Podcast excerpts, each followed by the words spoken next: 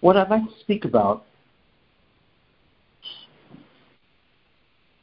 is very important ideas uh, in terms of history and the messianic process, which I've been speaking about for some so long already, you know, uh, and so on, you know. In any case,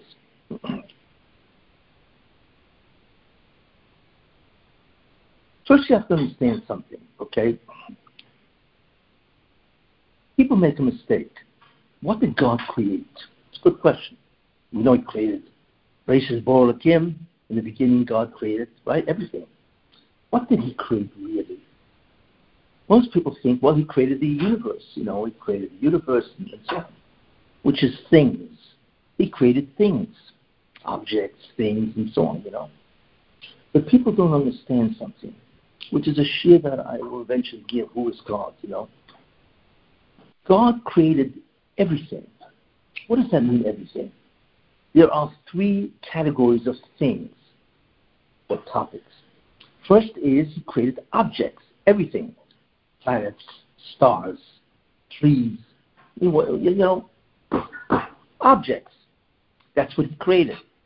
But what God also created is concepts, ideas, right? Like the idea, for instance, the idea of, of uh, love, war, anger. Not the thing, but the concept. He created concepts.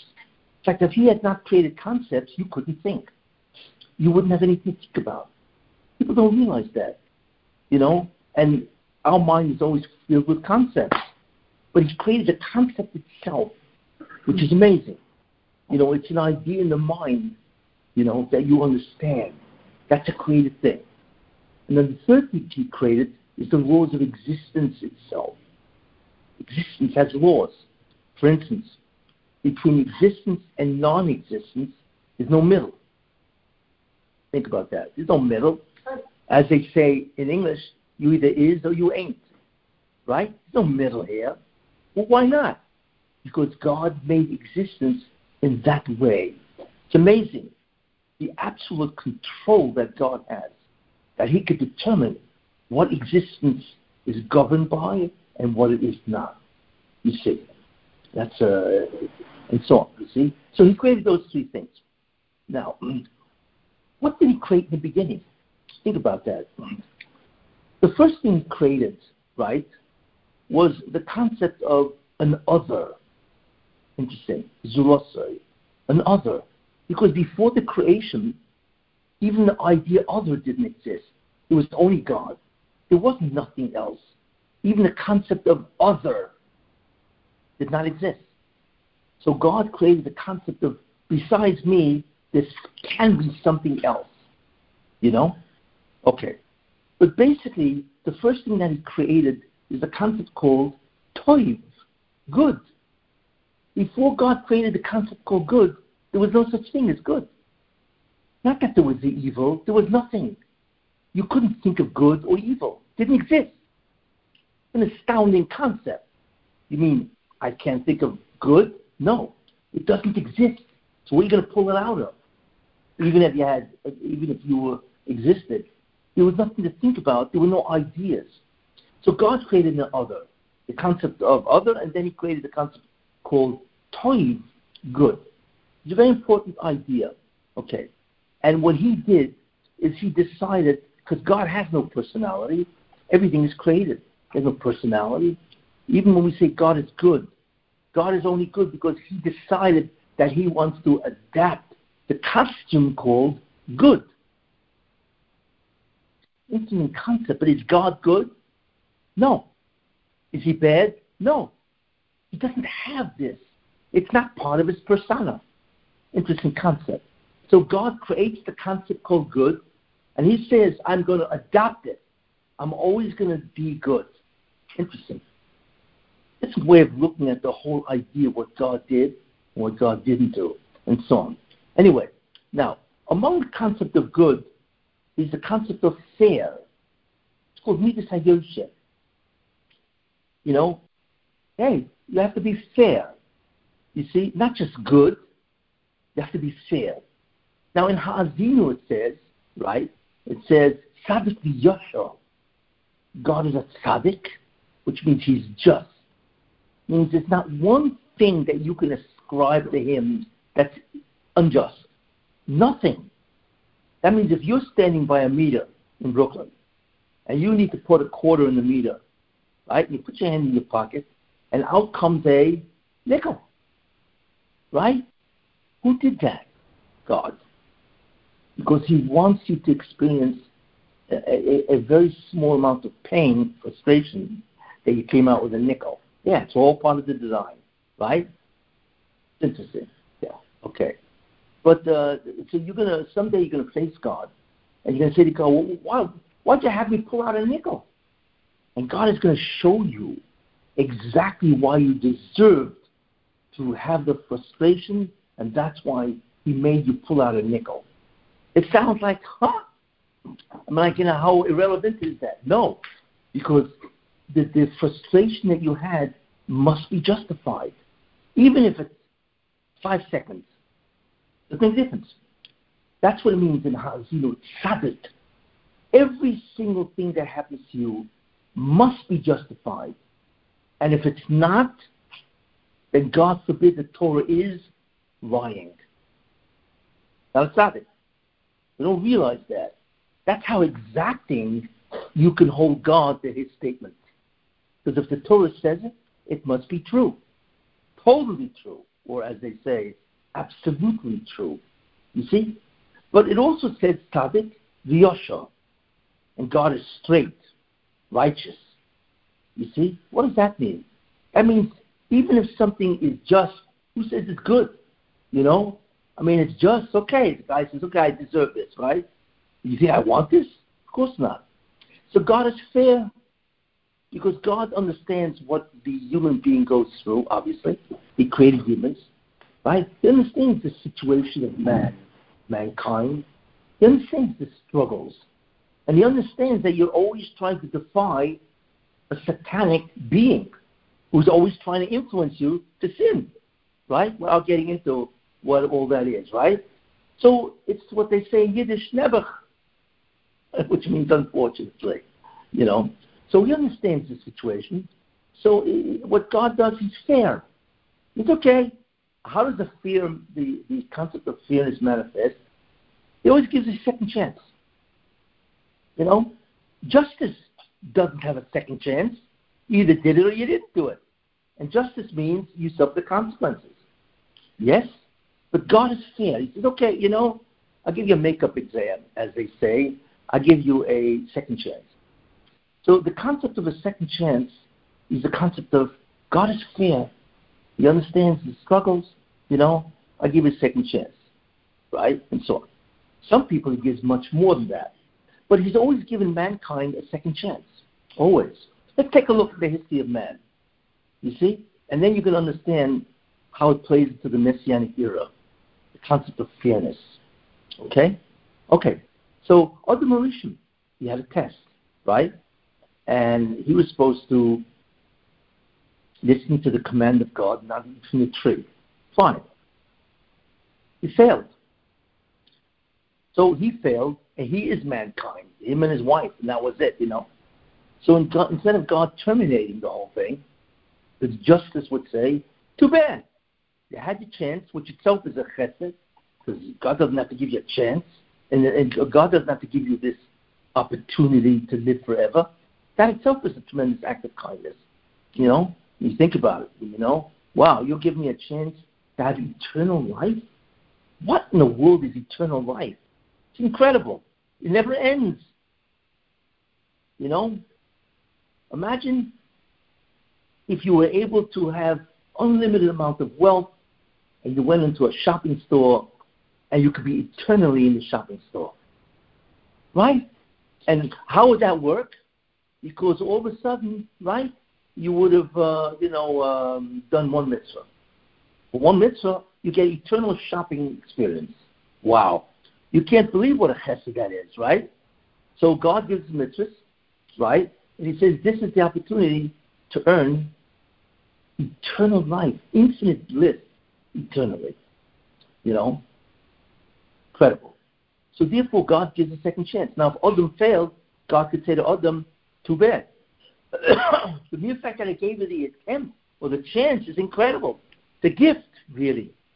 You failed, it's over. This is God said, no. I will allow Adam to live, right? So he lived for 930 years. But he gave the second chance to Cain and Abel. They took over his place. And that's why the Torah tells us about Cain and Abel. Not only because Cain killed Abel, unfortunately, you know, because the world continued really to Cain and Abel. So the Torah tells us, okay, that's called a second chance, right? Of course, that ended in disaster, but Cain kills Abel. Well, going to the story, right? So then God said, okay, I'm going to remove that.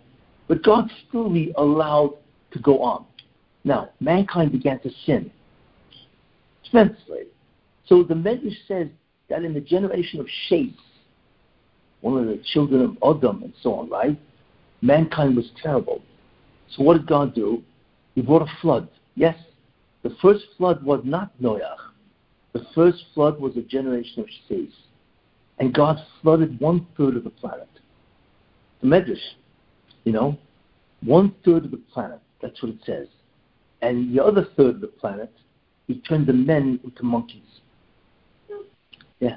He took away the Tselem Elohim, obviously whoever deserved it and so on. He took away the image of God, which means they got, they did not become human. They became uh, apes, gorillas, chimpanzees, which are incredibly human-like, you know, which is interesting. You know, I think the DNA, the difference in DNA between a monkey and a human is like 98%. There's no difference. Two, I think 2% is the difference. Imagine that. 2% separates you from being a monkey. Although some people can achieve that without even that, uh, that 2%. Anyway, you know, but this is what, uh, so, and, and so, which is interesting because that's exactly contrary to Darwin, right? Darwin says, right, we come from monkeys. And the Medrash says that monkeys come from man, and as a result of the generation of Sheth. So that was the first warning that God said to the world, watch it. You know, you guys are obviously sinning, but the sin is a corruption of civilization. That's really what it is, you see. But he gave the warning. So then he gave a second chance. Okay. Who spoiled the chance? Noach. The generation of Noach. They didn't heed the warning, right? And they sinned terribly, you know. But the major sin was abnormal, what's called LGBTQ, which I speak about, you know. That's abnormal. That's not natural, you see. So therefore, what God did is He brought the flood. Now, you have to understand, and by the way, this explains what's happening today. You see, if you commit a sin which is abnormal, it's one thing to commit, like a person commits adultery. You know, it's a sin, but it's normal if you're doing it with, with the right person. You know, but the, the homosexuals and the well, all these things are, this is abnormal. It's not natural. It's abnormal. So God says the punishment will be abnormal. That is why you're looking at uh, then, right? So He flooded the world, that which is abnormal. The world doesn't get flooded, right? So the flood was really because of the measure for measure, midah k'neged midah. You want to commit this kind of stuff, abnormal, I will visit upon you an abnormal punishment. You'll die from water, all of you. So imagine flooding the earth beyond the mountains. What we're watching today, as I've said many times, we are watching abnormal weather extremes. Abnormal. You know, this whole concept where Europe is flooded, or somebody showed me Turkey's on fire, and nobody knows why. It's like one third of Turkey's on fire, you know, or earthquakes, you know, or you know what's happening in the fires in the Midwest and so on and so forth. The reason why weather extremes, which are really not normal, is happening because mankind is committing abnormal sins. You see, it's a measure for measure. That's basically what it is and it will continue. This is the problem. And as time goes on, it'll get worse. Because this is the, God is fair. He says, okay, I'm going to warn you people. All of this is warnings. But mankind is not eating. They say, well, not God. Come on. You know what it is. Climate control. Climate change, right? So they chalked it off to science. You see? But it will continue and get much worse. You see? In any case, so he gave the world a second chance. You see? Now, the next time it happened is God visited Abraham, uh, Avram Avinu, and he said, "Look, for two thousand years, the world is sinning. You know, there was the flood, which I destroyed the world. I will resurrect the world, right, with through Noach and his sons and so on, right? And um, I'll give them another 800 years or whatever it is, right? Until you get to the generation of the dispersion, the Dor Haflagah, you see? And what God wanted to do, you see, is He said, listen, I've given mankind 2,000 years to rectify creation, to do my job, you see. But they're failing. Now, I swore I won't bring a flood, right? But this is no good. Avram Avinu is the only one doing my will. And therefore, I'm going to give the world one more chance. Right? Before I switch out, which is really an incredible idea, very important. In other words, God needs somebody to do his will to complete the task, which is called tikkun rectification, which means to bring God back into the creation. You see? So he wants to do that. But he needs somebody doing what? He needs somebody listening to his will. You see?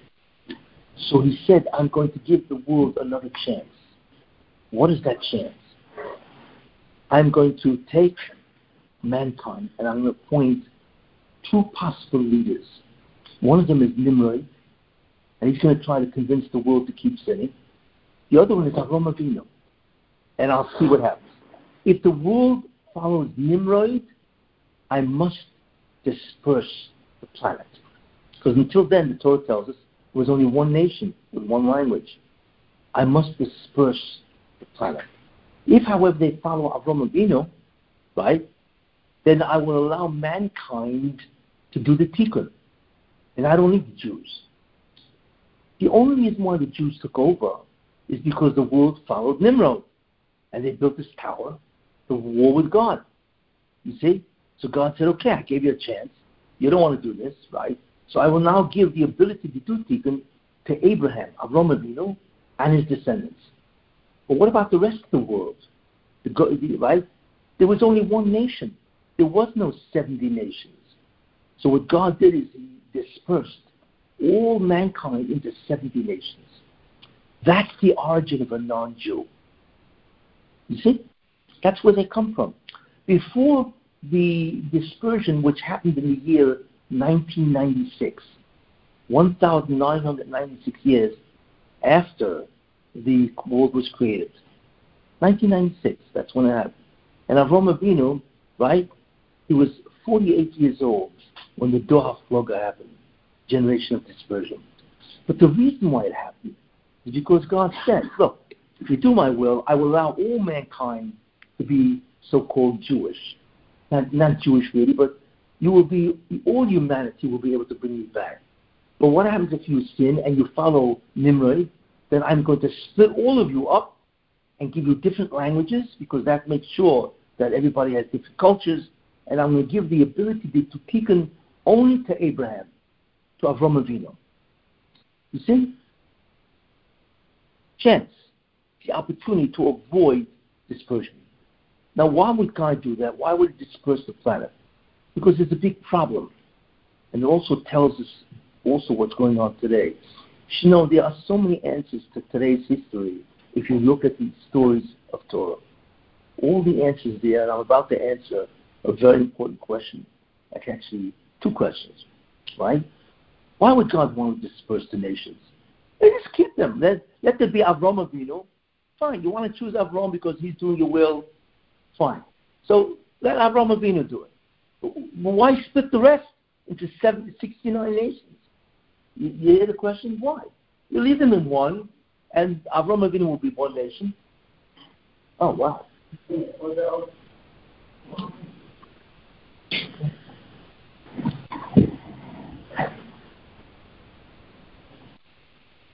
Why do that? That is the question. And the answer to that question is this. Because if God would allow Avram Avinu and his descendants to do the tikkun and to take it away from everybody else, right? Guess what would happen? Then the nation, if there would be one nation and Avram Avinu, then that nation would develop an incredible jealousy of Avram Avinu. And that is the origin of anti-Semitism, the difference between a Jew and a Goy. And because of that, since there's Avram Avinu, right, and there's only one other nation, guess what?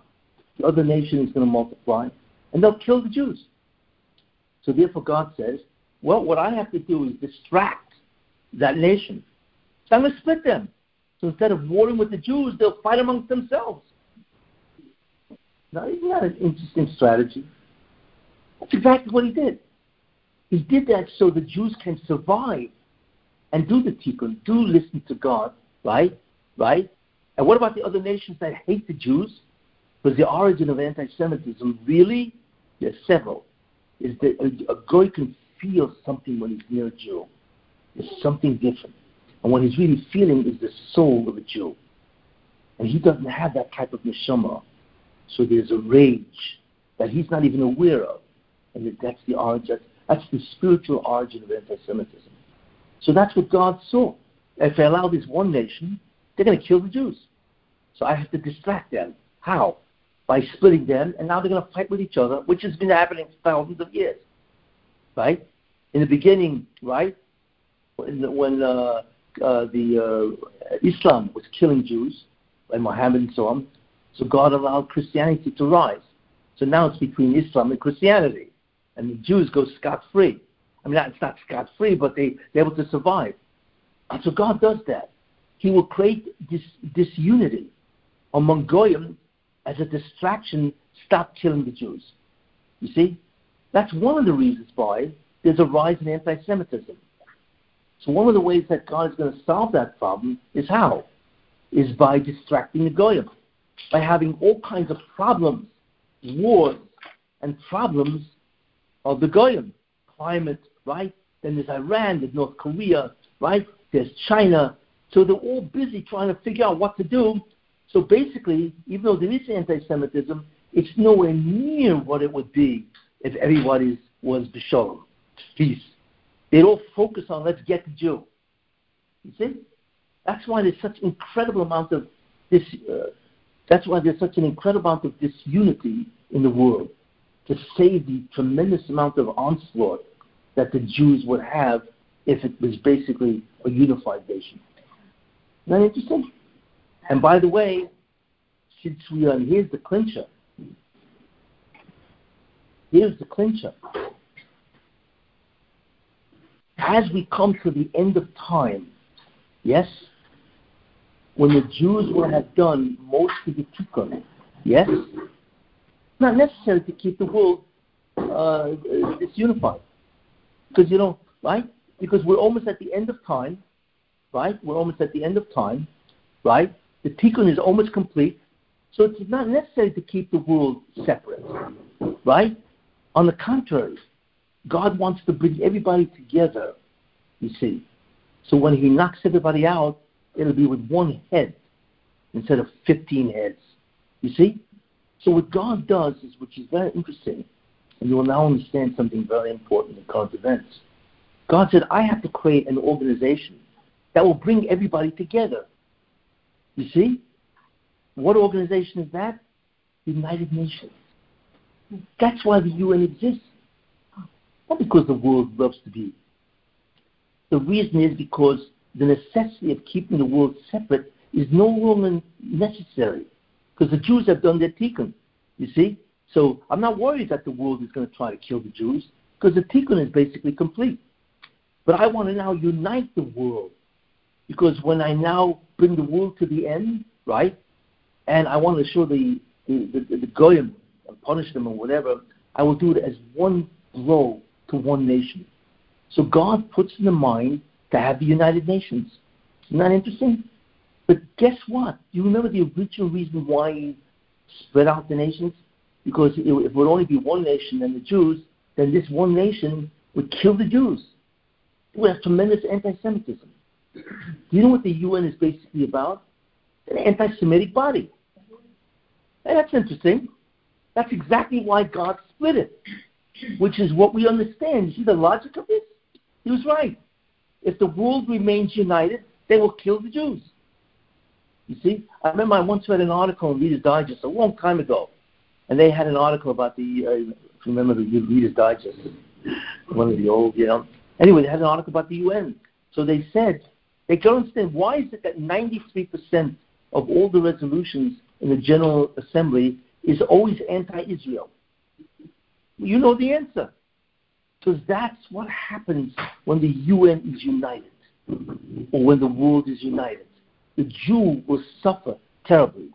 So the way to save the Jews while they do this, do their mission, is you must distract the world. You see? So in the beginning, the distraction meant you had to separate them, you know. But now that the tikkun is complete, God, on the contrary, wants to bring them together. So in the end of time, they all are part of a wake up. They are going to be the woke people, as they say. What? How do we know? How do we know? that the tikkun is complete? Um, I'm going to continue. If I answer that, and get off track.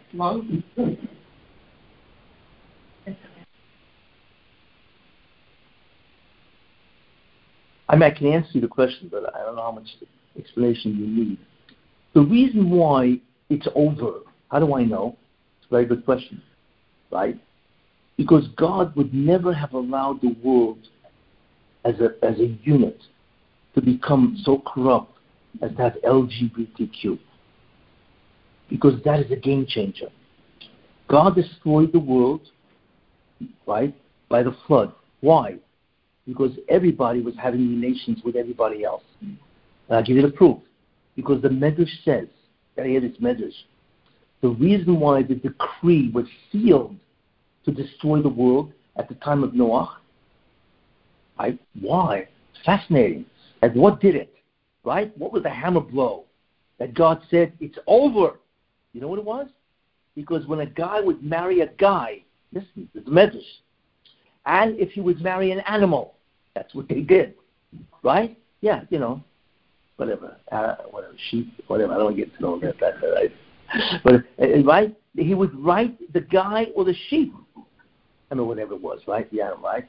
Uh, he would write a ksuba, which is legally legal. Uh, what do you call uh, responsibilities that he has toward this. So it's one thing if you want to sin and do what you want. That's fine. That's, that's one thing. But you're going to make it legal. That means it's going to spread to the whole world because it's now legal. That means the world recognizes, right, your union. Huh? That's the ultimate corruption of nature. Like I said, that's why God destroyed, right, the world in an unnatural way. You want to be unnatural with me? Guess what? I'm going to wipe you out with an unnatural way. And therefore, the flood is obviously unnatural. You see? That's how I know. So the problem is, and I always mention that because uh, you, you, don't even want to be around when God goes after these two guys. First guy is Anthony Kennedy, who constitutionalized, right, that anybody can marry basically anybody he wants, and it's protected by the Constitution. It's over because the only way to get to get rid of that is a constitutional amendment, which we know is not going to happen, especially it gets worse, right? That means that it's over because that means the world will not recant, which means have charata on what they did. It's not reversible, you see. That's how we know basically that is over. And then the guy Neil Gorsuch, which is incredible because he's a conservative, he came out with this brilliant idea that what determines what gender you are, you do. You do. You actually determine your gender. So therefore, if a guy wants to walk around in a dress and he says, you know why? Because I'm a woman, you cannot discriminate against him. He has a right to say he's a woman. Right? Which is incredible. That, that's Neil Gorsuch, you know. So between them both, they have now destroyed civilization. You don't realize the input. Actually, you probably do realize. You walk around in Brooklyn or Manhattan, You can't believe what's there. You know, I mean, I, I don't go to these places, but people tell me you can't believe. Like people tell me that today, that if you're not a homosexual, they look down at you. Uh, It's it's it's hard to believe that. Is what people tell me. You see, but what does that mean? That means not only is it an alternative lifestyle, not only is it legally sanctioned, but it has become a preferred lifestyle. You think God is going to tolerate this? Because that is the collapse of civilization, obviously. When somebody has a baby, What? not, when somebody gives birth, I witnessed it, they're not allowed to say what gender it is. Oh yeah, yeah, yeah, yeah. Yes, no, no, no, they're not allowed to say, when your child, let's say I was there, my child was giving birth, doctor's not allowed to say what it is. A boy or girl? What can you say? I had to ask, on my mom. what is it? Well, he probably told you. Well, you'll ask the kid when he grows up. He gave the child to my daughter, What? He gave the child to my daughter. Now, he's a me, but I thought that he was just caught up with us because he was intense. I thought it because he was caught up with this situation, but not because they're not allowed to say legally. They're not allowed to say boy. Or Yeah, yeah. What's what did he say? Couldn't think of that. created. What did he say? A humanoid? I'm like, He what? what And then when I asked him, he was allowed to say. oh, he couldn't volunteer himself. He's not allowed to say what it is, unless someone asks him, "What is it?" So why is he allowed to say it then? I have no idea. That's the protocol. And, and, and other people heard me say it and they said, yes, that's the protocol now. Well, you see what's happening. And so what, what you're seeing is ultimately we are now equivalent to the Dor HaMabul. Well, what does that mean? That means the only thing that saves this world is the rainbow. Is God swore he would not destroy the world, right? At one time. But what he can do is take out different pieces of the world, which he's doing. That's why you see unnatural events all over the place, you know? To show you the ultimate destruction, and which is important. You know, I'm, I'm connecting it today so you can relate to this. You know, to show you the power of God, because what if there's something happening that nobody would ever have believed? Nobody. You know what that is? The collapse of New York City. Nobody would ever have believed Manhattan. Manhattan is the showcase of the world. You walk. I mean, I haven't been to Manhattan. Who knows how long? You know, but people say you go to Manhattan. Uh, what is it? It looks like a. You, know, you, you, you, you can, it's He a, miles down the street. yeah, yeah. You get mugged. You get killed. Homeless, drug addict. You name it. Or you know, who would have believed 30 years ago that Manhattan, Manhattan would look like this? Why? God destroyed. This is not De Blasio. Of course, it's De Blasio. God used him. But the destruction of the showcase of the world basically is the destruction or the collapse of civilization. And God chose the capital of the world. New York City is the Manhattan, you know, and so is the capital. It- it- It's not an accident. This is the punishment that the world should go through. So what God did is He picked the best city, showcase, and destroyed it. Incredible what He did. And it's not only Manhattan, right? New York, it's Atlanta, L.A., Oregon, Portland, Chicago. I mean, the amount of murders that go on every day, right? It's incredible. Every weekend, 50 people are shot. It's like, what is this? You know? Like. Mamish. Exactly, yeah. So what you see is an incredible thing. This is the mabul. We're not waiting for a mabul. This is the mabul. You don't realize that. What is a mabul? A mabul is an unnatural way to destroy society. Except God used the water. But the problem is he swore that he won't do it to the whole planet. Right? It's a swore. But he is doing it, but not the whole planet. What? He's doing pieces by pieces. Exactly. But look what he's doing it to. He's doing it to major cities. We're not talking that he's not he's like he's doing it to uh, you know uh, uh, you know uh, Newark, New Jersey. I mean, we, I mean, he's doing it to major cities. Which is how? Because God is putting in the mind of all these democratic mayors, you know, to destroy them all. It's astounding what he's doing. People don't recognize this as an act of God. Because it never happened before. Nobody believes this. You go into Manhattan, you can't believe this is Manhattan, or which they talk about as a legend, the greatest city on earth. You know what I'm saying? And it's not just Manhattan. It's not New York, although New York is the most guilty. Uh, uh, New York and California the most guilty of all of them. You know, uh, and, and of course they, they all said that homosexuality is perfect. On the contrary, they all permitted it and so on. You know, but um, so this is the concept of what we're seeing. You see, and that's the UN. The UN brings everybody together because the UN is the undoing of the generation of dispersion. Not interesting? Something that happened 4,000 years ago is the exact explanation for something that is happening now. Isn't that amazing? You just have to understand why it happened 4,000 years ago, right? That's the whole point, you know? It's just like, wow, yeah, it's interesting. God spread the whole planet. Why, you know? And that's why. It's all due to the fact that the Jews took over the process of rectifying creation by doing his mitzvahs. That's what it's all about, you see. Now, therefore, fine. So we now have Avram Avinu. He's the guy. All his descendants are the guy, right?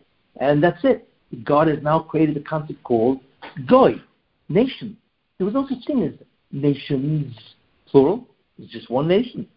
And he's now created a concept called nationhood. It's amazing. 70 nations. Those are the roots. And now Avram, Avram Avinu, go. And that's why God makes a separate covenant with Avram Avinu in, uh, in Bereshit, Rishbin Psalm it's called. He makes a covenant with pieces, if you remember the Chumash, right? And God says, You're the guy. I make an agreement with you that you and your descendants will do the tikkun. And I'm taking it away from the rest of mankind. But wait a minute. What about the Yashras? Yosha. Yosha means, what about being fair? Oh, so I said, there's always a second chance. Was there? Yes. God at Matan Torah, the Medrash says, he went around to every nation. We don't know exactly what form, but he went around to every nation and in some way inspired them. Maybe we should become more moral. So every nation had a reason why they didn't want. You know, uh, you know, Esav said, uh, "Well, are you allowed to kill?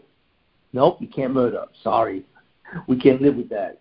Yishmael, God said, uh, you want the Torah? And Yishmael said, well, what's in it? You can't steal. So what the guy said, Yishmael said, excuse me, you know, we live on stealing, right? And so on, you know. Every nation had an excuse. This is what the Medrash, uh, the Medrash or the Gemara Chazal say, you know. Therefore, that was a second chance. And if they would have said yes, guess what? Then the nation would have walked over to the Jews and said, move over. We're part of you we are now also with a covenant of God. Even though they would have remained as a separate nation. That's true. Just like they're separate tribes. But it's one nation that does the tikkun. You see? That's what would have happened. I gave them a second chance. But they all blew it. They said, every one of them said no. You see? And uh, finally came over to the Jews and he said, Do you want it? And they, he, and they, they, and they, of course, they asked them, they asked them, Well, what does it cost? To have this. So God said it doesn't cost anything, it's free. So they said, in that case, we'll take two. and that's why there are two Aseres Hadibros. Anyway, that's what they said. Anyway, uh, uh, now, so we've been doing this, cute, huh? we've been doing this for 4,000 years, right? 4,000 years is a long time. But God always repeats this, that He always gives a second chance. You see? So the second chance, right, comes by the sin of the golden calf. Uh oh. Golden calf, Jews worship the golden calf, or at least the, Erev and so on, you know. And God says, because you did that, right, Moshe Rabbeinu cannot be the Mashiach of Yosef. That's really who he was. Had the Jews not sinned at the golden calf, that was the last test, which was the golden calf, which I once explained, right? Had they withheld that, then Moshe Rabbeinu would have been Mashiach ben Yosef. That's who he really was. You see? And that would have meant that the world would have a tikkun and the Jews would always be the supreme nation for all time. however long God wants the world to exist. This is what happened. You see. But they sinned. So God said, No good. I'm taking away Moshe Rabbeinu's ability to be the Mashiach ben Yosef. You see? Uh, and you have to wander and so on. Fine. Where's the second chance? Okay, they sinned. But we know God is always Yosha. He's always fair. And there was a second chance. You know what the second chance was? A year later, the Meraglim, the spies. That was the second chance. You see? He said, okay, I'm going to give you one more chance. If you guys, right, Going to send spies, right? They're going to come back, because God knew they're going to come back with a terrible report, right? So God said, you know, if you would stand, if you don't believe these guys, you see, because what they said was, it's hard to understand. What they said that that the people of Israel, they were giants, that they're stronger than God. How do you even say that? Which is very interesting. That's what they said. And, and Rashi says, Klapi, they, they meant in reference to God. You see? No, they're stronger than God. Without, it's hard to understand what in the world they believed. But whatever it was, they now believe that they will never go to Eretz Israel, and the whole thing was a con job. Yeah, that's what they believed. Obviously, we're not going to Eretz Israel because these people are stronger. They won't allow God. They, they will not allow the Jews to go in and take over the land. So the whole thing doesn't make sense. That was the second chance that the Jews should never have believed that. And had they not believed it, then Moshe Rabbeinu would be restored to the being Mashiach ben Yosef. That was the second chance. You see. Amazing. Oh, failed again. You know. Then Moshe Rabbeinu finally went into Israel, and then you had the kingdom of Judah, right? You had the Israel and so on and so forth, and you had the first Beis Hamikdash. But the Jews sinned again, right? And what happened?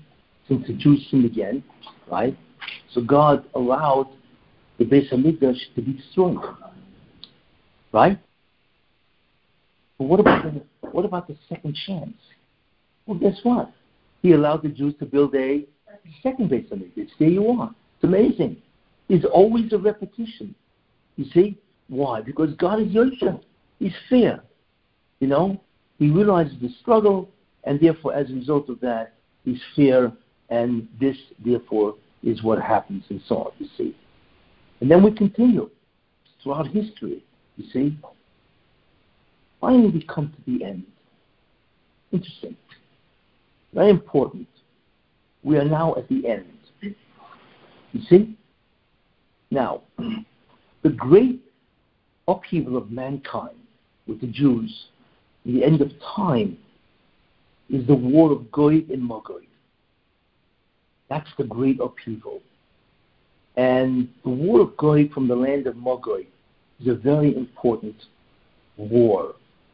You have to understand what that is, really, in the end ultimately speaking, the world gets worse. We know that, you see, and the world deteriorates. And like I say, the world has reached an unbelievable state of deterioration. Unbelievable. For which it is so corrupt that God vowed, and He did, to destroy the world. The only reason why this place still exists is because of the vow, that oath that God took not to destroy the world completely. Other than that, place would be gone. You see.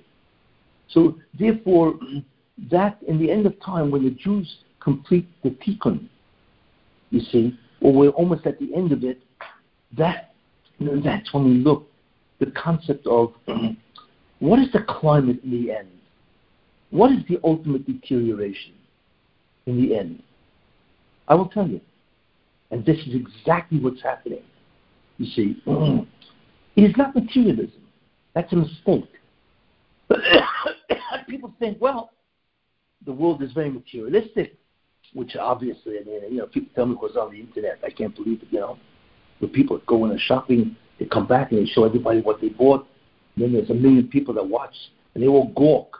And well, I can't believe this, you know, but just what people say, you know. People come and they go into it and they buy six hundred dollars Gucci.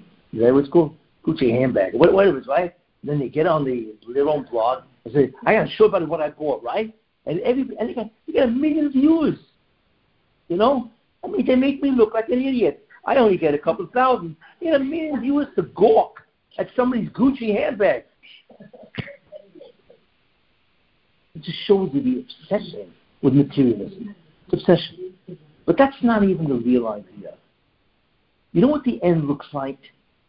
And it's actually happening. You see? Like I said, the end is not that all of a sudden the world has become materialistic. No. That anyway is going to happen. I was once in an IMAX theater. You know what IMAX is? You know, the five foot, uh, five, five foot, the 50 foot screens, you know? It's a phenomenal technological advance. They can actually put a, you know, and they were showing this documentary. Whatever, because that's what they show, you know. Documentary, I don't remember what it was about. Fish, gorillas, remembers, you know. Anyway. And all of a sudden, in the middle of the watching this, you know, or, or before it, in order to add, you know, have these ads, right? All of a sudden, they come on the screen, a 50 foot screen, and all of a sudden, you see a stadium that has tens of thousands of people men, women, girls, boys. Phenomenal, right? And in the middle, there's a stage. Who's on the stage? Mick Jagger. Now, I didn't know who Mick Jagger was then. Uh, I've been informed, you know. He's one of the biggest rock stars around. I mean, you know, in, incredible. You know, it's, uh, you know, with this guy, you know. I heard on one tour they made $125 million. This was like 20 years ago. Anyway, and he's sitting there, you know, he's got this vest on, he's naked underneath. I mean, you know, whatever, you know, outlandish, right? And he's doing his rock and roll thing. This is an ad, right? But what's so stunning about this wasn't Mick Jagger. I mean, anyway, you know, whatever. What was incredible about this was the audience was going wild. They were in a frenzy. Like, you know, all the girls, they're screaming at the top of their lungs, right? They're throwing up their hands. I would just it was beyond belief watching this. Imagine, right? And then there's me looking at this, right? And you know, and the main thing is, no matter what you see, you always have to think Torah, right? So here's what I said to myself: I'm watching this guy and his band, and I'm thinking thousands and thousands of people are screaming at the top of their lungs. You know what I'm saying? Could you imagine the the frenzy and the excitement of what was going on. So I'm looking at this, and what do I want to say? Right? I say to myself, wow, how does he do it? What is he doing that gets these people in such a frenzy? And what's the magic? You know what I'm saying? You know? And I said to myself, imagine if I could take his formula and do it. I could have everybody jumping up and down in the cheer. Right? Wouldn't that be incredible? You do it already. so I'm thinking about this in a practical way. What can I do to do? How do I duplicate this guy? You know, forget about the mishigas that they're doing, yeah. And that's when I began to think about what is this man's secret? What is he doing that drives everybody crazy? where, where they don't even, you know, they look like tribes in Africa. You ever see tribes in Africa jumping over the fire and go, ooh, you know, what I mean, how, whatever they, right? You know, you know, I mean, we look it, we laugh. But that's, that, but to them, this is serious business. This is how they celebrate. You know what I'm saying? With all the makeup and all the crazy stuff that they wear, and they're jumping around. It's, it's obviously it's quite primitive, right? But it's okay. It's fine. That's that's what gets them going. Fine. Uh, so I asked myself, this guy is incredible, Jagger. What did he do? And I thought about it, and I realized what he does. Who can guess the secret of the, of this particular guy and all these kind of guys, the rock and roll? I don't know if I should allow it. A good question, isn't it? But it was a question from a Torah perspective. Can I take this and give it in a shield and I can have everybody jumping up and down. Wouldn't that be incredible? And I realized what the answer is. I can't do this. Because what he does is anti Torah. What is it? I will tell you. Two words. Perikas oil, overthrow the yoke. The yoke. What he does is says you could do whatever you want. You see? Be yourself. Forget about limitations. Forget about restrictions. Forget about civilization. Hey, do it. Hang out. Jump, scream, do whatever you want. Correct. That's his secret. And which is obviously demonstrated by his music. I mean, his music is wild. I mean, it's not, it's not a Beethoven, you know. It, it's a tremendous beat that gets everybody jumping up and down. You see? That's what he does. That's his magic. When he says, defy God, defy restrictions, limitations, everything. Just do it because you want to do it. That's it. Forget about anybody else. And they were going wild. What he did is he tapped into the tremendous desire of all people to be free. Free of limitations, free of restrictions, free of anybody, you know, which really is in the heart of everybody. Think about that. You don't realize that. You know, whenever you have a boss, some authority figure that you have to submit and compromise, including a spouse, because it's the same thing with spouses, right? And that's why compromise in a marriage is so important, you know, because deep down, everybody wants to rebel. Everybody. It's human nature, you see? And so on. He taps into that tremendous unconscious and many times conscious desire to just do what you want to do. But he does it through his music and the way he looks dressed. You know, incredible. This is where you go to a concert and so on, you know? That's what he does. Therefore, he has tapped into 50,000 people jumping up and down. And, then they're not even sitting in a respectable way. They're just going crazy. You know what I'm saying? You clearly realize that they've thrown off the chains, the chains of, you know, that keeps them civil to a certain extent. I mean, they're not going to go out and commit crimes, but basically, there's a certain aspect of civilization. That's what he does. And I said to myself, I can't sell this. What I sell is God, His mitzvahs, His limitations that He imposed, the contract. I mean, I, I can't sell what He's doing. What am I going to say? Drop the Torah and just do what you want to do? No. So I realized what He's selling, I can't sell, you know, because I have nothing to offer in its place. You see? But How's God going to do it? Think about that. You know? Because God is not going to come over you with a hammer and hit you over the head with a sledgehammer. That's not what He's going to do. God doesn't do that kind of things on, only in the time that He wants you to observe the commandments, right, without telling you why. Once Mashiach is here, He's going to tell you. What's He going to tell you that will have you jumping up and down? And the answer is what is freedom, really? There was once a philosopher, named George Santayana. He once said something, if I remember correctly, he once said something which is very interesting. You know, what is freedom? He said, imagine going over to a violin. Yes? A violin, right? And you disconnect the strings from the violin. So he got a violin without strings. Would you say that the violin string is free? Think about that. It looks free. It's not connected to either end, right, of the violin. It's free. But what kind of freedom is that? The whole meaning and purpose of the string is to be bound and to make music. Because once it's unbound, no music. You see? What he said was very profound. Freedom isn't the relinquishing of everything, meaning, purpose, you see, achievement. No. Freedom is to do what your purpose is.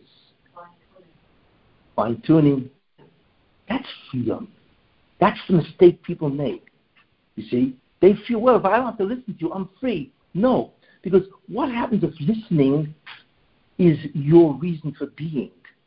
What happens if listening, right, gets you an unparalleled, unparalleled experience in another dimension? You're humble. Why would you want to be free? This is what God shows you. He shows you that by listening to the commandments, you're really free because you, your life has meaning. It truly accomplishes what it has to do, which is in infinite bliss eternally. Isn't that interesting? who doesn't want that? Everybody wants that. The only problem is, is that we don't know why. God doesn't tell us.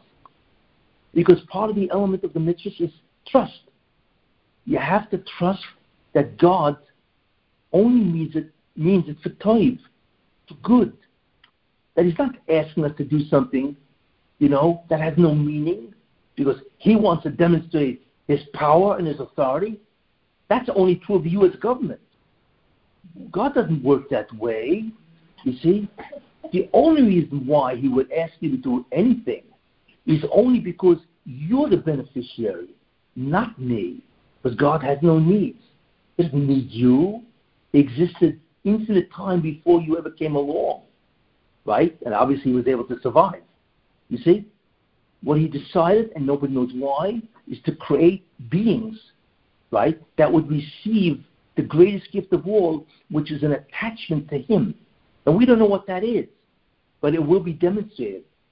The beginning of that demonstration in the Messianic era. Every person, every Jew, will experience an attachment to God of which you cannot even begin to comprehend. It'll be so intoxicating, you'll be worse than a drug addict. Worse, much worse. You won't be able to get away from it. That's how incredible it is. We don't know what that is.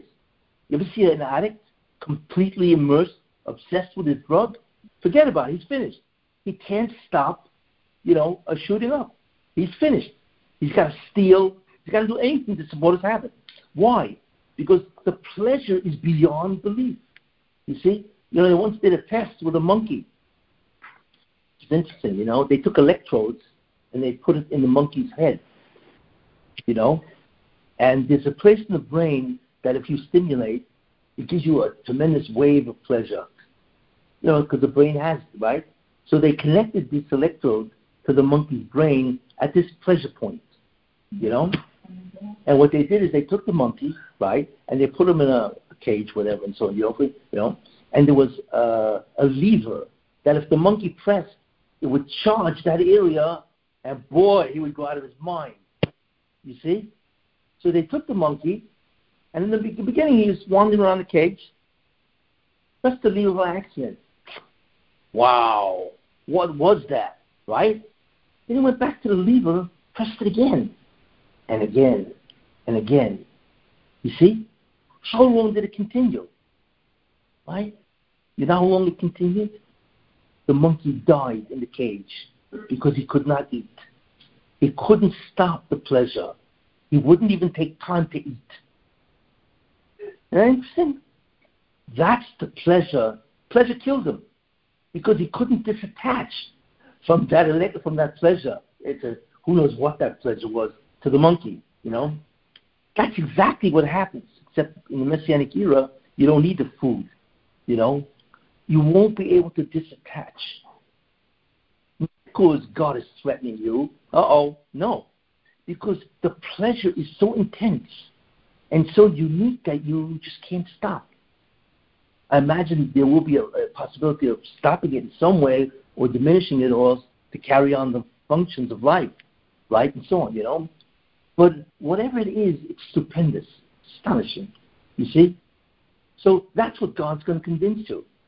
So if God goes over to the stadium, 50,000 people, and connects all their brains, right? Not to the pleasure center, but to Him, right? And He says, okay, press the lever. What do you think is going to happen? They go out of their mind. They're going to jump with joy. They can't stop. That is the parallel to what this is, you see. Therefore, in the end of time, and that's what I'm driving at, the key to the climate of the world is Perikas oil. Overthrow the boundaries.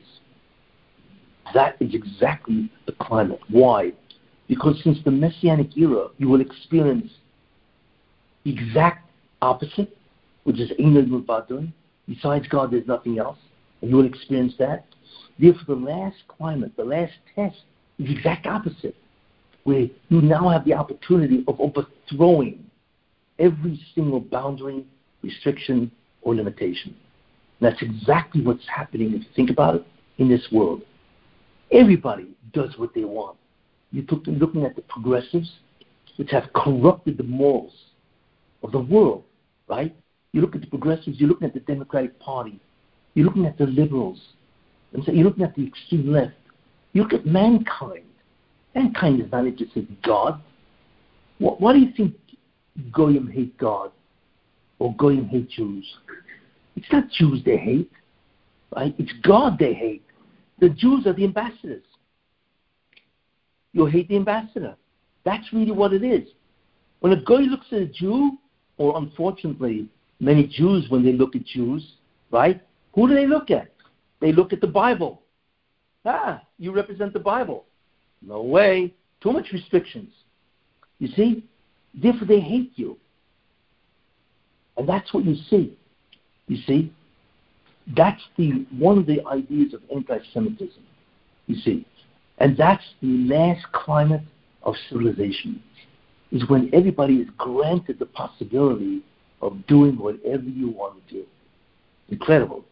And when we look outside, isn't that exactly what's happening? You don't want to be a boy? No problem. You're a girl. Right? There's no problem anymore. They allow a kid, right? A boy, if he wants to be a girl, he doesn't even have to, I he doesn't even have to ask his parents for permission to have an operation. You believe this? A kid? You know? And many times they have a little boy that are jealous of their little sister, right? Why is she always getting a thing? So of course he's got to be a girl. You know, he doesn't know what the difference is really. You know what what or what the implication of that decision is. This is true Perikas. The world is obsessed with materialism because that's what they want. They don't want any boundaries. They don't want to have to think of God or spirituality or anything. You see, we live in that society. Truly, we live in that society. You know, and to such an extent, what social angle represents boundaries? The cops. Think about that, right? Which aspect of society represents boundaries? Uh uh no, no. Limitations, restrictions. Police. Why do you think they want to defund the police? You you look at it as if you know, well, want to defund the police because they're they're brutal. They're not brutal because one guy got killed, so therefore all the cops got to be thrown out. Are, are you insane? You know what I'm saying? What are you going to do? If Somebody's robbing your house. You're going to call a social worker? Like, are they crazy? You know? So what lies? Yeah, you can call a social worker or a psychiatrist. You know, I mean, it's insane. It, it, it, it's not rational. You see, these things are not rational. You know, is BLM rational? Of course not. If they really cared about blacks, you think they would allow Chicago, where 100 people are shot every weekend or every day, whatever it is, and it's all 90% black. 90% of the crimes in Chicago are black. They're committed by blacks. You know, so then where are these guys? And nobody cares. Nobody cares that it's all hypocritical. So you realize the whole thing is insane, or there's something else going on. Ah, so you got to turn on the Jewish cop and ask yourself, what's really behind defunding the police? The answer is freedom. You want to go? It's like those guys in San Francisco. Guy comes in with a bag. I'm sure you read about this, right? Comes in with a bag to uh, um, Neiman, Neiman Marcus or whatever. Who? Neiman. Neiman. Okay, whatever, right? He comes in, right, with a bag, and he starts taking stuff off the shelves. You see, as long as he doesn't have a thousand dollars worth of goods, He's okay. It's unbelievable. Is, is this normal? So okay, of course they want to pull out of San Francisco, but this this is not normal. So what do you think this guy is doing? He's demonstrating Perikas ol. I can do whatever I want. Okay, I got to be careful because there's still a thousand dollar boundary here. But as long as I stay under a thousand dollars, this is incredible. So the guy can visit ten stores, right, and walk away with ten thousand dollars. Excuse me, nine thousand nine hundred ninety dollars worth of goods. Uh, you see, of course, he wants to be free. That's the key. Of course, when I want to be free, what does that mean? I want to do what I like, which is to have all these material wealth. That's merely the expression of my freedom. But the underlying idea is freedom. Therefore, we got to get rid of the cops. Not only do we have to get rid of the cops, we can't prosecute anybody. So all these crazy prosecutors, they don't prosecute. They're allowing crime to go. And not only that, if you steal, guess what? You can go home. Bail, no bail. All of this is to destroy boundaries. Isn't that interesting? That's what's going on. And that is the exact climate of Mashiach. This is it. That's how I know. You see? And we are witnessing this. And it's getting worse because the planet is being piecemeal punished slowly. But all of this is a warning, you know, all of this. I'm always worried about California because they're the worst. And I'm worried about the San Andreas fault. Mm-hmm. You know, there's a fault that lies under California. You know what a fault is? A crack in the earth, yeah. right? And it runs down the length, right? If that ever broke with a nine earthquake on the Richter scale, that would separate Los Angeles from the rest of America. And it would be new beach territory because the ocean would swallow up everything. Now, I don't, I, I don't think the Russian would do that. And there's a reason why. Because all of the Jews that learned Torah in California, that's why he won't do it. Because the destruction to America would be beyond imagination. I'm not even talking about the amount of money, the amount of lives, right, that would be lost is incalculable, and so on. So I don't believe that the Russian will do that. But I always sometimes think, I mean, nobody thought he would destroy the world with a mabul, did they? They didn't believe Noah. Remember? The Russian had him build the mabul, uh, the ark for 120 years. Why? It's a long time, right? Because he knew people not to believe him, so he had to give him time. Nobody believed him until the rain started coming down, and then they realize, right? And then they began attacking him and so on and so forth, you know. And that's it, you know. But I don't believe it will come to such a harsh, a harsh, uh, uh, you know, end. Uh, because the real thing is not to destroy the world. The real thing is, and it's a very important passage, where God says in the Tzavim, and I have quoted many times, even if you're outcast, be at the ends of heaven, right? From there, at the ends of heaven, right? I will gather you and I will take you to me. What does that mean? That means God says, I will go into what's called the klipah. I'm going to go into those nations that are incredibly evil, right? I will go into it, not wait for you, for you on the outside.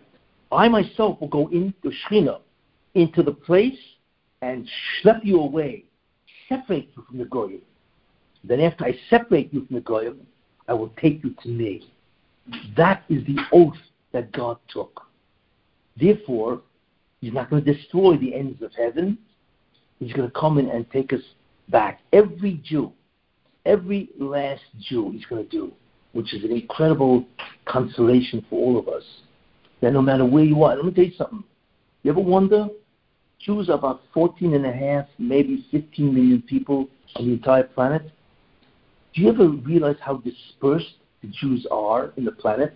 It's unbelievable. If you go anywhere in the world, if you go to some island in the South Pacific, there's a Jew there. He's probably got a store selling goods, right? You know, there's a Jew there. Like, what's he doing here? You know, there is no nation in the world that is spread out as the Jewish people. Anywhere you go, any country, there are Jews, you see. That tells you something. Because God has sent out the Jews, or whatever, the tikkun and so on and so forth. And imagine God saying, I'm going to go everywhere these Jews are, I'm going to schlep them back. We don't even know how that's going to happen. We have no idea. You going to get the Jews back from Hawaii? There's so many of them that are gone. There's so many of them that are married to spouses that are not even Jewish.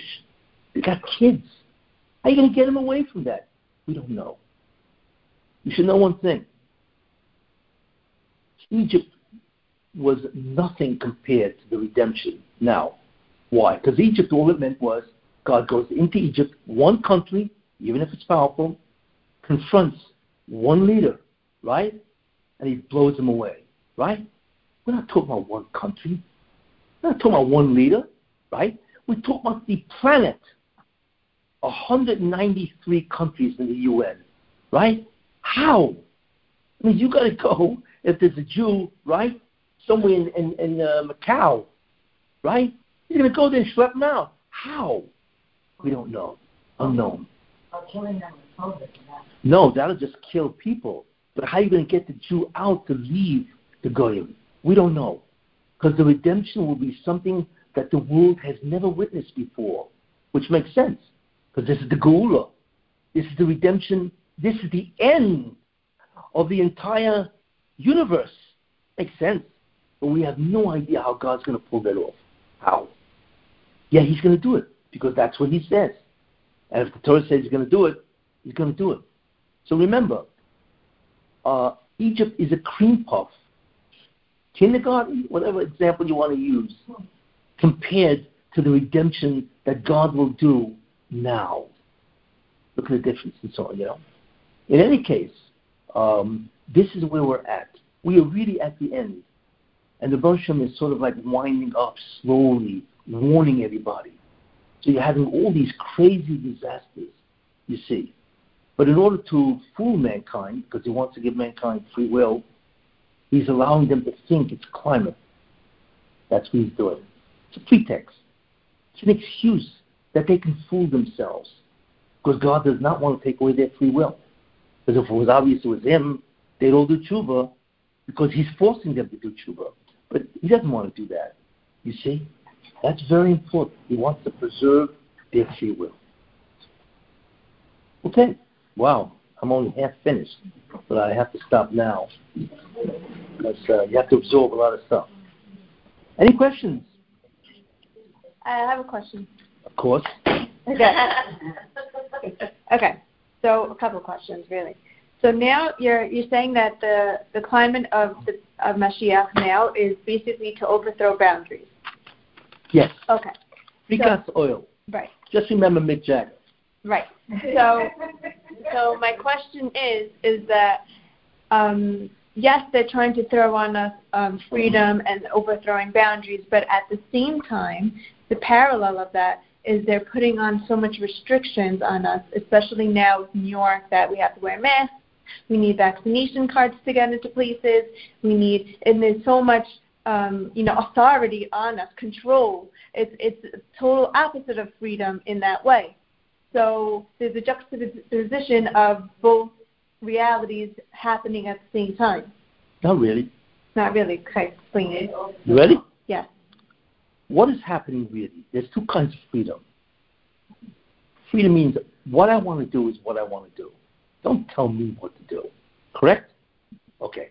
There's two types of desires people have. One, I want to have all the material wealth, everything. Beautiful house, Gucci bags, and whatever is in everybody's mind, right? Complete material comfort, security, millions of dollars in the bank, right? You know also what people want? Power over you. They want to take they want to control you. Power is the is the ultimate, as they say, aphrodisiac. It's the ultimate, you know, potent, you know. You know, you get it, but why do they want that? This government and so many people, they want to have power over you. That's what communism is. Communism is an economic pseudo. It, not, it, there's no such thing as uh, it, communism is one of the greatest frauds ever perpetrated on mankind. Why? The way you know, I'm not talking about Karl Marx. I'm talking about Russia, China, right? Communism is nothing more than power over everybody. That's all it is. And they're using the economic theory called communism, where everybody's equal, as an excuse. Well, if we keep everybody equal, right, then uh, we can lord it over everybody. Everybody wants power, and that's exactly what the governments are. If you look around the world, most governments are dictatorships, tyrannies. You see, I'm not even talking about China. China's got what? 1.4 billion people. It's a lot of people, right? Look at the U.S. The U.S. is now subject itself to communism. If these guys win, this, this country's finished. Why? Because they want power. They want to tell you what you can do in every which way, in the way you make a living, the way you live. You know, you got you got to mask up. This is all the beginning of what is called the ultimate power grab. That's what, it, and that's what people want. That's part of the freedom. Except it's not the freedom of materialism. It's the freedom of power. And the question then is, well, why does anybody want such power? And the answer is because that's how people feel secure. People feel secure, you know, when they can control others. Yeah, it's an ultimate way of feeling secure. You see? That's what power does. Most of the time in history, the reason why the Romans wanted power was tribute. They wanted money. Money. So if they would invade a country, take over, then they would force the country to give them tribute, tax. You know, that's how they kept themselves going. You know, today it's not money, it's power, raw power. That's what it is. And that is another freedom. And God is allowing even that. You see? So really it's the same thing. It's just that not everybody wants the power now. People love power. You know, the government wants power over the U.S., right? But then many people want power. Parents want power over their kids. You see? Yeah, they'll tell themselves many times, you know, no, it's my kid's benefit, benefit, which is true. But sometimes it's a power struggle. We know that. We feel it in ourselves, you know, or one spouse against the other, or one neighbor against the other, people always have to demonstrate power because power makes them feel good about themselves. It makes them feel I'm somebody, you see, because I'm powerful. Power is a tremendous resolution to insecurity. You what it is. Okay, so then if they're overthrowing the boundaries yes. to receive power, yes. then we as a nation, how will we overthrow their boundaries on us? we as a nation, the U.S. Yeah, the, the United States. The people, the, the citizens. Oh, the citizens. Or even in the world, everywhere, wherever you go. It's not only the United States. It's all over the world. This is happening where the governments are overthrowing their boundaries to create to get their power from us. But how, as the citizens, are we going to overthrow their boundaries on us? Is it non-compliant?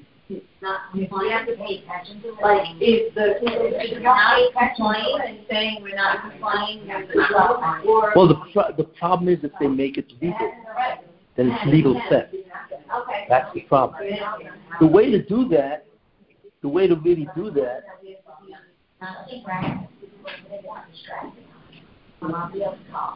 the way to do that, okay,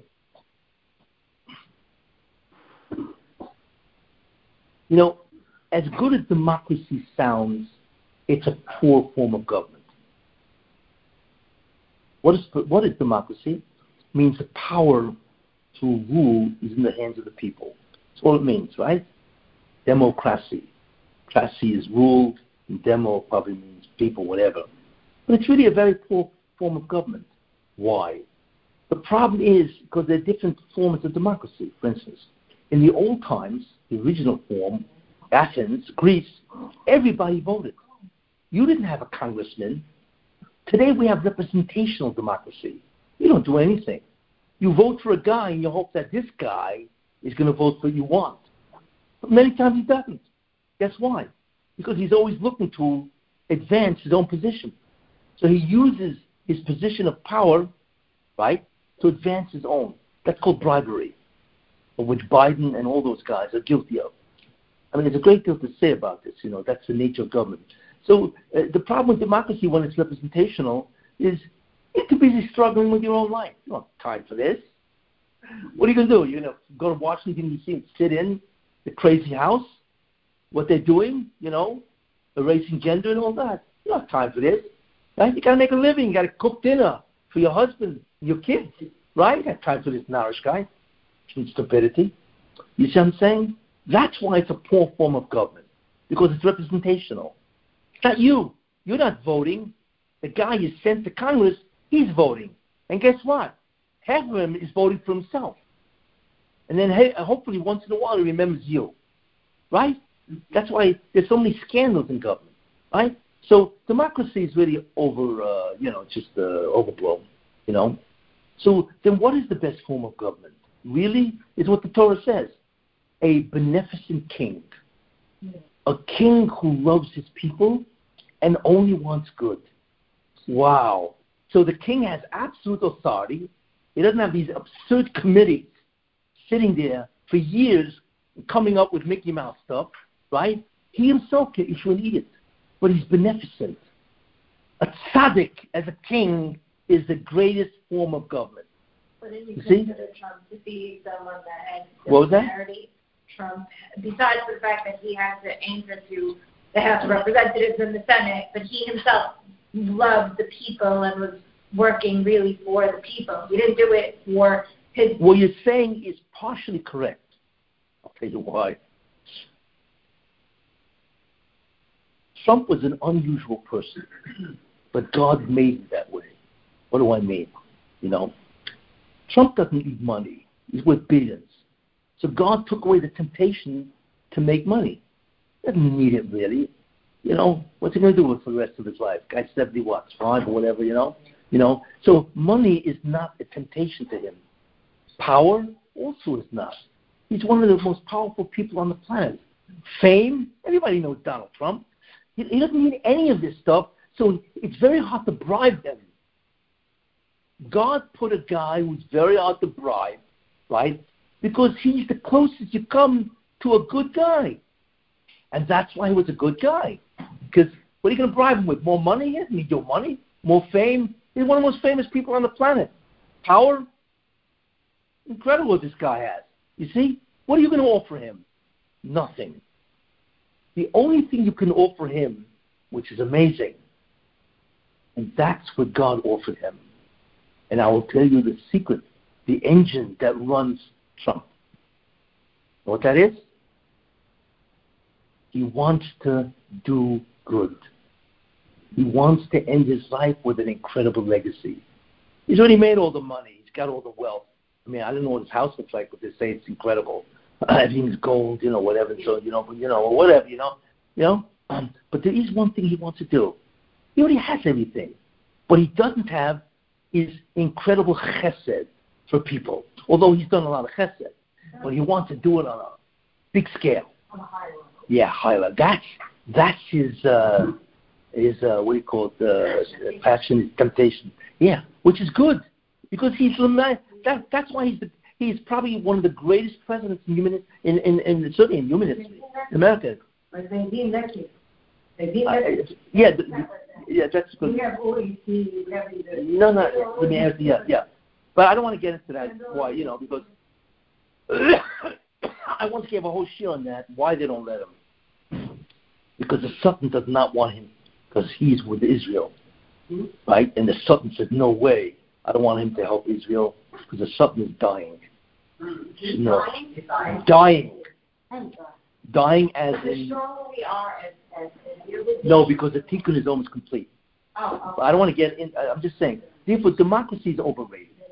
You got it? So therefore, um, oh. oh, what was your question? What? He's the most similar to a selfless king. Yeah. So he's a, and, and and that was a tremendous and part. And I once say this many many times. Here, Trump is a messianic figure. That's really what he is, and people do not understand that. He is Esav doing tshuva, and I gave many shurim about this. That's who he is. You see? And I said this in 2015, uh, 2015, on June 15 or 16, when he came down that escalator, Hmm. and he said he was running. Everybody laughed. And I said, that's very interesting. Like, what in the world does that mean? It took me about two and a half weeks to figure it out. Then it hit me. He is Esau doing tshuva. And he will win the presidency, which I said then. Not only that, he will be the greatest person for Israel. And everybody said I was out of my mind. And then when he became president, there you are. Not only is he uh, became president against all odds, unbelievable, but he's the greatest president for Jews. And he would have continued to be that had not the Satan won in court. And that's, and therefore I, I, I gave the whole explanation. But in any case, um, you, you were, what's Yeah, your, and I had another question. no, I, I forgot the original question. Oh, my original question was my original question was uh, as a citizen, uh, how are we going to? Oh, yeah, okay, yeah, yeah. But anyway, so I I started by saying democracy is overrated, really overrated, and so on. Okay, okay, but it's a lot better than tyranny, uh, you know, and, and so on, which is unfortunately what most governments wind up being, and so on, you know. Um, so uh, the way, the only way we can do that is uh, we have to unite in a, as a democratic country, and it is happening. People, the problem is people. Uh, uh, here's what I. The problem is people have no time to investigate these guys. You're too busy cooking dinner for your husband and your kids. You have time to sit in Congress watching these nitwits make laws that are absolutely insane. So that's how they get away with it. They get away with it because you don't have time to investigate what they do, and they lie. And one of the greatest tragedies is the media. The media, which is supposed to reveal all this, is complicit in the crime. They have no idea what God is going to do to them. I mean, you've never, you don't even want to be near them because they are I mean, what they have done to the world, to the United States. You know, it's not just the, the lies; it's the damage that they've done to this country, and they don't care. This is Perikas. I want to do what I want to do. You don't like it? Too bad. Get yourself another paper. Now they're slowly dying because they're losing readership. It's incredible. CNN is losing. Uh, they're down to forty percent already. Whatever. So you know, but they have destroyed the country, and, and so on. So this is part of the problem. That's why democracy is very poor. It's representational, you know, and the problem is you don't have time to investigate this. You're hoping that your guy that you sent as a representative is going to be honest, but he's not honest. He's looking out for himself. You see? So the only thing you can do under these circumstances, and in some way, is to uh, gather groups and to make people aware of what these got the true motive. And I'm telling you what the motive is.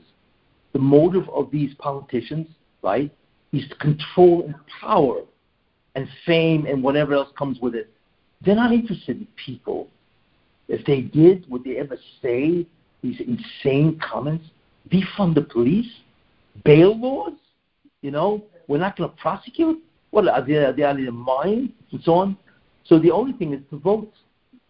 But I'm just saying, American democracy is flawed. What? people, there's a flooding of people to vote. It showed that we can't. And We I know can't what? had a different plan. That what? To vote for president, we came to vote for president, there was an overwhelming, the overwhelming amount of people voting. For? for time. president, when- when they still voted, it's only for president. I, I, I'm not getting what you're saying. When it came to vote for president, You mean November? Yes, it was an overwhelming amount of people statewide coming to vote. Good. I And had a different plan, but at least it showed, especially in, in, in Brooklyn and in New York and in New Jersey, where we're concentrated again, again, most of us Yeah. in America. We came to vote whether what whatever was going to happen. okay. So now you're saying we should do this for now for the governor, for our governor and for our uh, uh, uh, mayor? You want us to do that again? Yeah, of course, that's the only way. Whatever the outcome is, you, you, we should encourage people to vote, whatever the outcome is, that's what we should say. But not only should they vote, they have to know what the real motives of these people are. Right. Without that, who, what the, why do you think Trump lost? There are many reasons why Trump lost. Because God wanted him out. Because the Satan won. The Satan was Makatre, prosecuted the Jewish people, and he won in court. We have. And one of the main reasons why he won was Sinas Chinam, We faceless hatred. We didn't have the who to overthrow the rest. So now, clean up. Well, let's put it this way: we had too many sins, in which he gained. You see, and there are many reasons for this. Uh, I mean, Jews are leaving in droves. Eleven million Jews are gone. We so on. think that the, the majority of people today are becoming religious. They really. No, there's a tremendous anti-religious Yeah. movement in the United States. Oh yeah, of course. It really is. And Religion is that- because We thought it was Yes. the way around. and it's really- Religion is on the way out. It's on the way out. Yeah. I Yeah. know it's obviously. But here's another. Here's another. What? What? I noticed that for the Goyim for a while it was, but I'm starting to see a very, um. A reawakening? In the. Yes, because they they're getting wind of what these people really want. Control. That's what it is. Yeah, of course. I have a question. The rabbi mentioned. Wait, wait, yeah. we don't want- Hold on. Yes, because it's recording, so it came out. Rabbi mentioned that in the time of uh, Babel, um. Babel, yeah? In Babel, separated the, the nations. Yes, Now, what we're looking at is a one world nation. That's what they're, they're aiming. that's what the UN is. So, does that mean that the, the nations of the world will unite and then go against the Jewish nation? Is They are united. They unite? already are united. UN. The UN is a device to undo the Tower of Babel. That's what it is. It's to unite the world, uh, which automatically means that there will be an incredible rise in anti-Semitism. Automatically. That's why God separated them in the first place. But now, now they're really coming together. Every country, every. Sure. I mean. Because that's what happens when the world unites. So guess what God is doing in order to help the Jews? Disunite. No, because America is a divided country. So he's doing the opposite, even though he's uniting the countries, but he's disuniting them, right? Because the blacks hate the whites, and the whites hate this, it's like everybody hates each other. This is the way to do Teshuvah, and we have to see that. Yeah. So that's really the message over there for that. That Hashem is But I wanna- busy, so we have an opportunity to do Teshuvah, so they're not, they're not, they're busy, they're not fighting anti-Semitism with us at the moment. Yeah, that's what was what I said. He's distracting them so they don't come out with a full-blown anti-Semitism. Yeah, because right before COVID, it was rampant out there. So now- We saw it black and white. Yeah. So now, okay, so the question that I asked earlier, I'm going to repeat it. Okay, so right now, um, as New Yorkers and in California, um, we're going through a stage where we're going to probably need to put our masks back on, and um, they're mandating vaccination to go into restaurants, hotels, entertainment, gyms, anything you name it, you need a vaccination card to, for entry. Um, so well, what one thing that I was I, want- I want to say is that what you just said, because now they're separating basically the vaccinated from the unvaccinated. So obviously that ties into what you just said that they're trying to separate us to go against, but it, uh, to go against each other, so they don't put their attention on us as Jews. But is that the divine hashkafa? Is that the only thing why this reignition, re, like reigniting of the delta or whatever else is going to come up, is that why it's still lingering? Hashem's still using COVID as that as a ploy? You know, there's a medrash that says that at the end of time, it's very interesting, God will bring a terrible dever, plague on the world. It says that. It's medrash. Wow. We, guess what? COVID. Yeah. The medrash predicts, I mean, is written, what, thousands of years ago? And it says, before the end, God will bring a, a tremendous dever. Uh, and the question is why? And the answer is because here's the problem. the problem is the world does not deserve redemption. It doesn't deserve it. It's a very bad place. So therefore, God has to mop up a lot of sins. And one of the ways He does that is COVID. And that means COVID is not just for Jews. It's for Goyim. Because they are going to benefit from Mashiach. They have to deserve it. You see? Even the Goyim have to deserve Mashiach. Right? And therefore, He's, he's what's doing, going through a cleaning up process for everybody. That's one reason for COVID. COVID has many reasons. You know, another reason for COVID, which is very interesting, is God wanted to destroy Trump's ability to be president. COVID destroyed him. Mm-hmm. COVID. Why? Because COVID allowed, think about that, COVID is brilliant. I mean, could you imagine? We're in, imagine we're in heaven, right? And there's God, and around the table is all the great angels, right? The Chol, the Foil, Gabriel, right? Imagine.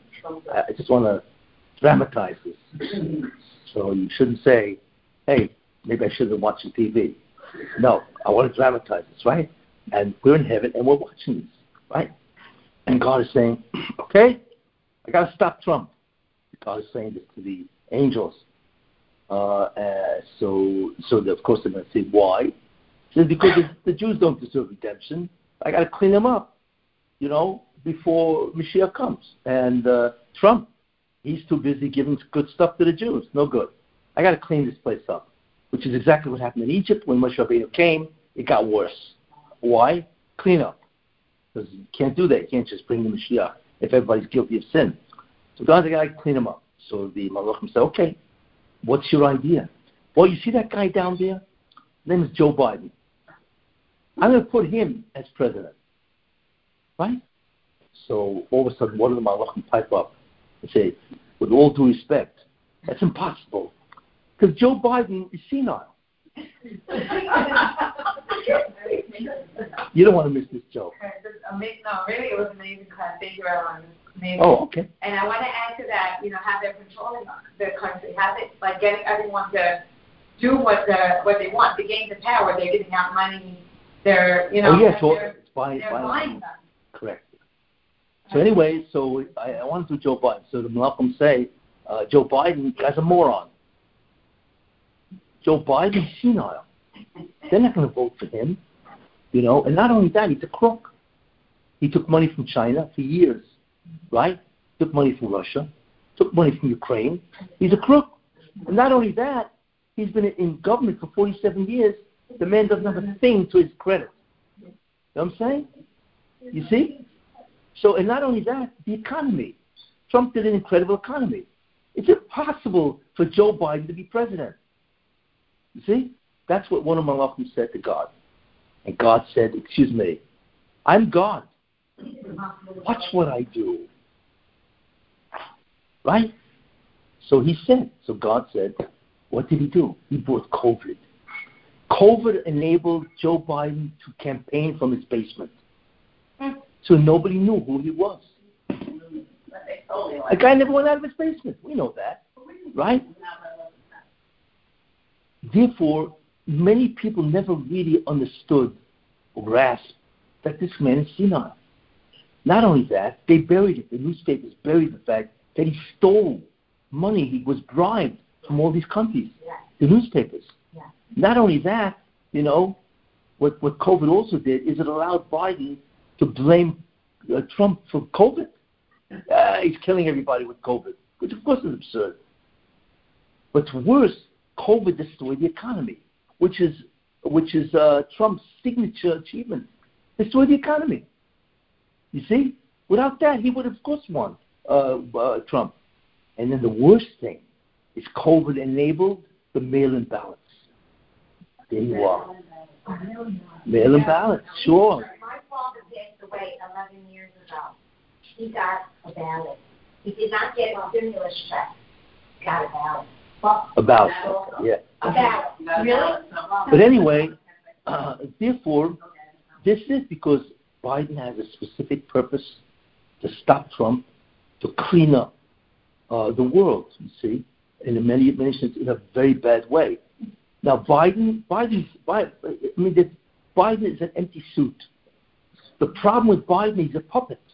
He is manipulated by the progressives. That's why Biden is great. What was that? Uh, either Obama, Susan Rice, and some of his administration. They, they, they put, he doesn't know what's going, he's doing. Half the time, he doesn't even know where he is. Do you ever look at Biden's uh, schedule for the day? There's nothing there. Maybe there's one meeting with somebody at one o'clock and it's over at one twenty. That's all he does. The rest of the day, he walks around in pajamas or whatever he's done. You, nobody understands this guy. This guy doesn't work. Trump was working 24 7. You remember that? This guy, this guy is lucky if he has one or two meetings a day. Is this normal? No. You see? So that's what that's what because he's not capable of doing anymore. Basically, he's a puppet, and that's what the progressives love him because he does what they say. They put us something in front of him. They say, "Sign it," and he signs it. What better president can you have? You see? It's all min Shemayim. God arranged this that the progressives should win. BLM should win.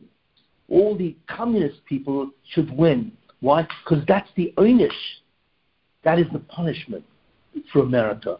Because America has corrupted itself. So God says, You want to do this? You want to corrupt my world? I'm going to corrupt you in an unnatural way. And all of a sudden, Biden won. It's astounding. Is it also, is this also separating people, the good from the bad? Because there's people now that are saying, you know what, we're not lawless. We're not going to go in and steal things and we're foul and Yeah, but remember, we're not the government. They are. And there are actually people that believe Biden is doing a good job. Biden has, I think, a 49 or 51% approval rating. That's You what ever hear about that? I said I'm blinded them. Hashem is them. Yeah, we don't even know if that's true. It's- They actually said Kamala Harris was one of the most hated vice presidents in the U.S. Oh, yeah, I heard that. become fired. Kamala Harris is beyond belief. She is so incompetent. She, the only, the only Just thing a that, nervous laugh. yeah, the only, all the time. She, she does, when she doesn't know it, so she does. she giggles. I see. She doesn't laugh, she giggles. Like a. It's, it's incredible that these, these people are running America. Only God could pull that off. You don't realize Biden is an incredible miracle. Biden is a nes nigla. It's an open miracle how God can pull it off. So not only has God pulled off a terrible government, and they won the House, thank God he didn't give them the Senate totally, or else the whole country would really be finished, right? And not only that, not only that, but they have the House, they have the Senate, they have the presidency, you know, and they have the the, the, the regulations. It's, a, it's beyond belief. But, and not only that, they have the media, they have the corporations, they have academia. You know what's going on in colleges and universities? It's all left. Uh, these guys are the future doctors, lawyers, professionals. It's, America's, you don't realize America's finished. How are you going to undo this? From Somalia, and OAC. All these here are, are part of their, that, they don't know nothing. What they will know. The only one, the only one who could save America. And you should know one thing: the Russian will not allow America to die. You know why? It's like Abraham Lincoln said: America is the last great hope of mankind. That's what mm-hmm. Lincoln said. He's right. He will not allow America to die, and therefore God has always protected America. Notice, except He's not doing it now because America is destroying the world, and God is, as they say, very angry. Mm-hmm. So he's going to put America through the ringer, and then he's going to save them. So I believe he's going to bring Trump back, and Trump made a tremendous mistake. You know what the mistake was? He did not appreciate the destructive force of the deep state. The deep state. Because all those people in the government are working for Obama. They all believe in left, and he didn't take them out. He left them in. No, he took he took some of the top guys, and even the top guys are ridiculous. He kept in and so on, you know. Yeah, he took. Yeah. Nobody. Rabbi, say that. He had so much. They, they were suing him. They were this, they were that. It's very easy for us to say. How much could he do? You know. so he made that mistake. I'm hoping, I'm hoping that he woke up, that he's woke from, and that he realizes you cannot rule. What they did to him is, I hate to use the word, they crucified him. Mm-hmm. You know why? Who? Because he allowed these people to remain in power. He put people that hate him. You see, he put them in power. I'm hoping that when he does get back in, which I believe he will, he's going to take everybody out. Finally, It's bizarre that his family, that his daughter and his son-in-law Or Orthodox. Well, you know what he said to Ivanka? He said to Ivanka, you know, I, I love Jews, which he does, by the way. He really does. And I knew that immediately. Mhm. Just the way he talks. You, you see the, you could feel the man. He had tremendous ava for Jews, which is interesting. Because he's a Toiv Sheb Esav. That's who he is. Good part of Esav. But anyway, so uh, he said to Ivanka, you know, I thought about it. I want to become Jewish. Wow. Yeah. So Ivanka told him, you can't become Jewish. So he said to Ivanka, why not? Because she said to him, well, if you become Jewish, who am I going to sell my chametz to? can't do it to me. And they want, they want to bring it. His background, they are going, I. What? Father was very good musician. Yes. That's what they why. Yeah. But, but that's not enough to make him president. You see, God earmarked him for this. Why? Because he, his major business is real estate. And who are all the real estate people in New York? Jews. Then his daughter becomes Jewish. Right? Got it and right, and he's got kids that have to become bar mitzvahs. Can you imagine? Right? Yeah. And not only that, God made him a billionaire, so he won't be subject to bribes. He made him world famous, so he doesn't need the fame. Right? He made he took all the things that bribe everybody and took it away from him. So because he was earmarked. Why? Because he's the Toiv of Esav. He's a good part of Esav that has to do tshuva and help the Jews. Because in the end of time, Esav is going to help the Jews bring the Mashiach. So maybe all this is happening now is going to make every a, a lot of Democrats flip and want him back eventually if it gets really bad. Worse. We, you know, we, we hope that they We're hoping. But We hope Hashem's that- lighting them beautifully, no? I mean, how could you not see what's going on? There's a lot of people stepping up to the plate though and saying that. Yeah, now because it's really. Like I mean, they they took a look. Want to recount? There's like Yeah, yeah. What recount? Where's Arizona? you. Arizona has a recount. How how many years does it take to have a recount? I mean, there's only eight hundred thousand votes that to count. So where are they? Lawyers, they're fighting, they're, they're hiding information, We, we don't even know. We don't even know what's going on in Arizona. But where are they? they're on, they're on Hunter's laptop. It's absurd. Yeah, sure. Like John Durham, right? Where is John Durham? He's in the Bahamas drinking margaritas. That's where he is. He's not doing his job. He was hired to, to convict all those guys, Comey and everybody. You don't hear a word out of, out of Durham. You, I tell you, you know, if it wasn't so comical, if it wasn't so tragic, you could laugh at the United States government. The comedy. This is what this is what a Shakespearean comedy looks like. The U.S. government. It's, it's right now, Pelosi is still trying to audit his taxes. Yeah. It's in it's like today in the paper. Why? Because it's, it's like what everything from everything else that's going on in the world. They don't want They want his future. to Okay, Anyway, so I have one more question. So you said in the Messianic era that every Jew is going to be intoxicated with Hashem, like wanting to be close to Hashem. yes. When is what is considered that that point in time of the Messianic era? Like when is that when Mashiach ben Yosef already arrived and the Bet Hamikdash is here? When is that point where we're all going to be so intoxicated? You, you follow like where does it fall in that in, in No, that's that's when Mashiach ben David arrives. oh and uh, we have a long Because. Ben Yosef is too busy fighting. But listen, I want to I want to I want to leave this year Whole thing's nine because it's really late. I never thought it'd be here so long. With uh, good news. Want good news? What? Yes. Some good news. I'm going to tell you what could be. It's very strong, but I don't know. Okay? Omar Rava. Rava says the following, if I remember correctly, that the Mashiach will come Motzoi Shemitah, at the end of Shemitah, which is this year's Shemitah. hmm So that means next summer, well, September, Rosh Hashanah is the end of Shemitah, and that's Hakia. Well, anyway, it's the end of Shemitah, right? That's what the Rava says. Okay? What does that mean? You see? So, because Shemitah is a year of the revelation of God. Because everybody eats without planting. It's a year that God takes over and says, Well, I'm going to show you what I can do. Guess what?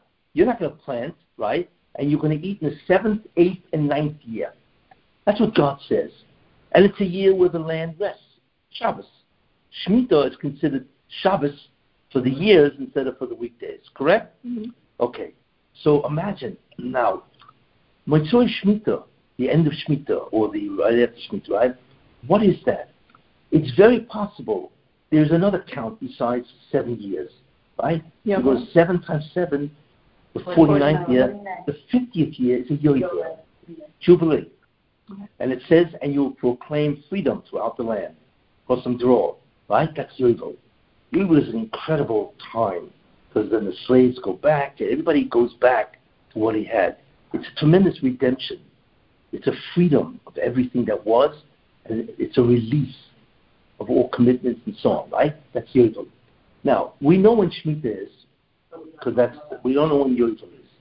You know, what happens if this Shemitah is the 49th Shemitah? Then, right after Shemitah, is the Messianic era. It's incredible, right? And that's Yovel, right? So therefore, if the count is correct, if this is the 49th Shemitah, because we don't know the count of Yovel, then we're looking at one year from now it's the Messianic era. That's number one. Before Rosh Hashanah. Of next year. Yes. Not, However, not this much. no, before this Rosh Hashanah. Ah. Now, that means that the Pekida should start, right? Not Mitzvah Shemitah, because that's the Messianic era. That uh, that the, the Pekida, the Pekida is when the Mashiach ben Yosef arrives, who's first, this year, Shemitah, because that's the release, right? He's released, just like uh, God now displays Himself, right? So Mashiach ben Yosef is now free from whatever stops him from becoming Mashiach ben Yosef. You see? So that means this year, Tof Shin Pei Beis can be the, mess, the beginning of Messianic era in terms of Mashiach ben Yosef. However, you always need a hachana, preparation. So therefore, this Sunday is Rosh Chodesh Elul. So therefore, if it is correct that Shemitah is when the Mashiach ben Yosef can appear, then it will begin with the preparation with this Sunday. Two days Rosh Chodesh, Sunday and Monday, because Elul is really the beginning of Rosh Hashanah, even though it's the preparation Rosh Hashanah. So if you were looking for an incredible possible time as a candidate, this Sunday Candidate for what? or maybe Monday. This Sunday or Monday, the picky dot could happen. But We're gonna notice that? Or It doesn't make a difference if you notice. The critical thing is the time begins. Because remember, it goes down, the curve goes down, worse and worse and worse, and then it stops right at the bottom. That's the worst possible time. And that's Perikas ol, like I said, to overthrow the yoke, right? And that's where it stops. And then, in a nanosecond, it begins to go up. That's what you're waiting for. The upward swing of that curve. You see? Mm. And that is the Messianic era. Why? Because once it begins to go up, it is irreversible and unstoppable. That's the key. How long it takes? Okay. I mean, it take a uh, what a month. Who cares? Right, But it's now on the way up, right. and it can't stop. That means Klal Yisrael will be privy to incredible news every day, mm. because that's what it means. And if you want to understand what a force is, you understand what a supernova is. It is a force that blows a star out, up, right? Greater than the light of the entire galaxy. It is an unimaginable explosion. The Geula is much greater than a supernova. It's the end. It is the absolute end. How should we prepare? Exactly. How should we? How can we tap into that on this Rosh, Rosh Chodesh? We tap in, ready? Can you do something? What should we do? I don't know. So, something to think about. Do we need to pray? Any expressions of prayer? Amen. Very small. Oh, we have to be more, Uh, uh, it's all it says, we have to be, is it more, I'm saying, I, I want to tell you something. I was once, I was once, uh, I went to a bank in Lakewood, and uh, before I got out of the car, I listened to the radio, and there was this guy, uh, if I remember his name, Rivera, catcher, a re- really a, legendary catcher. I think his name is uh, Rivera, hmm Mario Rivera, and I don't know what I'm talking about. I, I don't follow any of this, but I would, and right, and he was retiring. I'll tell you this.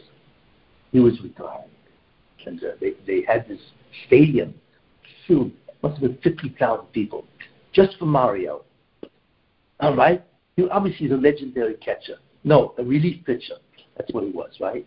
You know, and uh, they introduced him, Mario Rivera, and all that, and the crowd went wild. You know, they went wild. You know, uh, relief pitcher, I mean, baseball, right? Uh, as I was listening to this, I said to myself, this is absolutely incredible. Why? Because I said, could you imagine all this for a relief pitcher? Okay, it's nice, so you know. Could you imagine, right, when that curve stops and then begins to move up? That's the end. It cannot go back and it cannot be reversed. Let me tell you what will happen. And ultimately, we will see this. Uh, you can see every living entity in the universe, all the billions of malachim, are going to begin screaming at the top of their lungs. Because it's over. The nightmare, the Hester is over. And they're going to all begin screaming. I mean, you talk about Mick Jagger, right? Uh, uh, Mick Jagger will seem like a little birthday party, you know? The whole universe will be screaming at the top of their lungs. And you know what they're going to say? The Jews did it.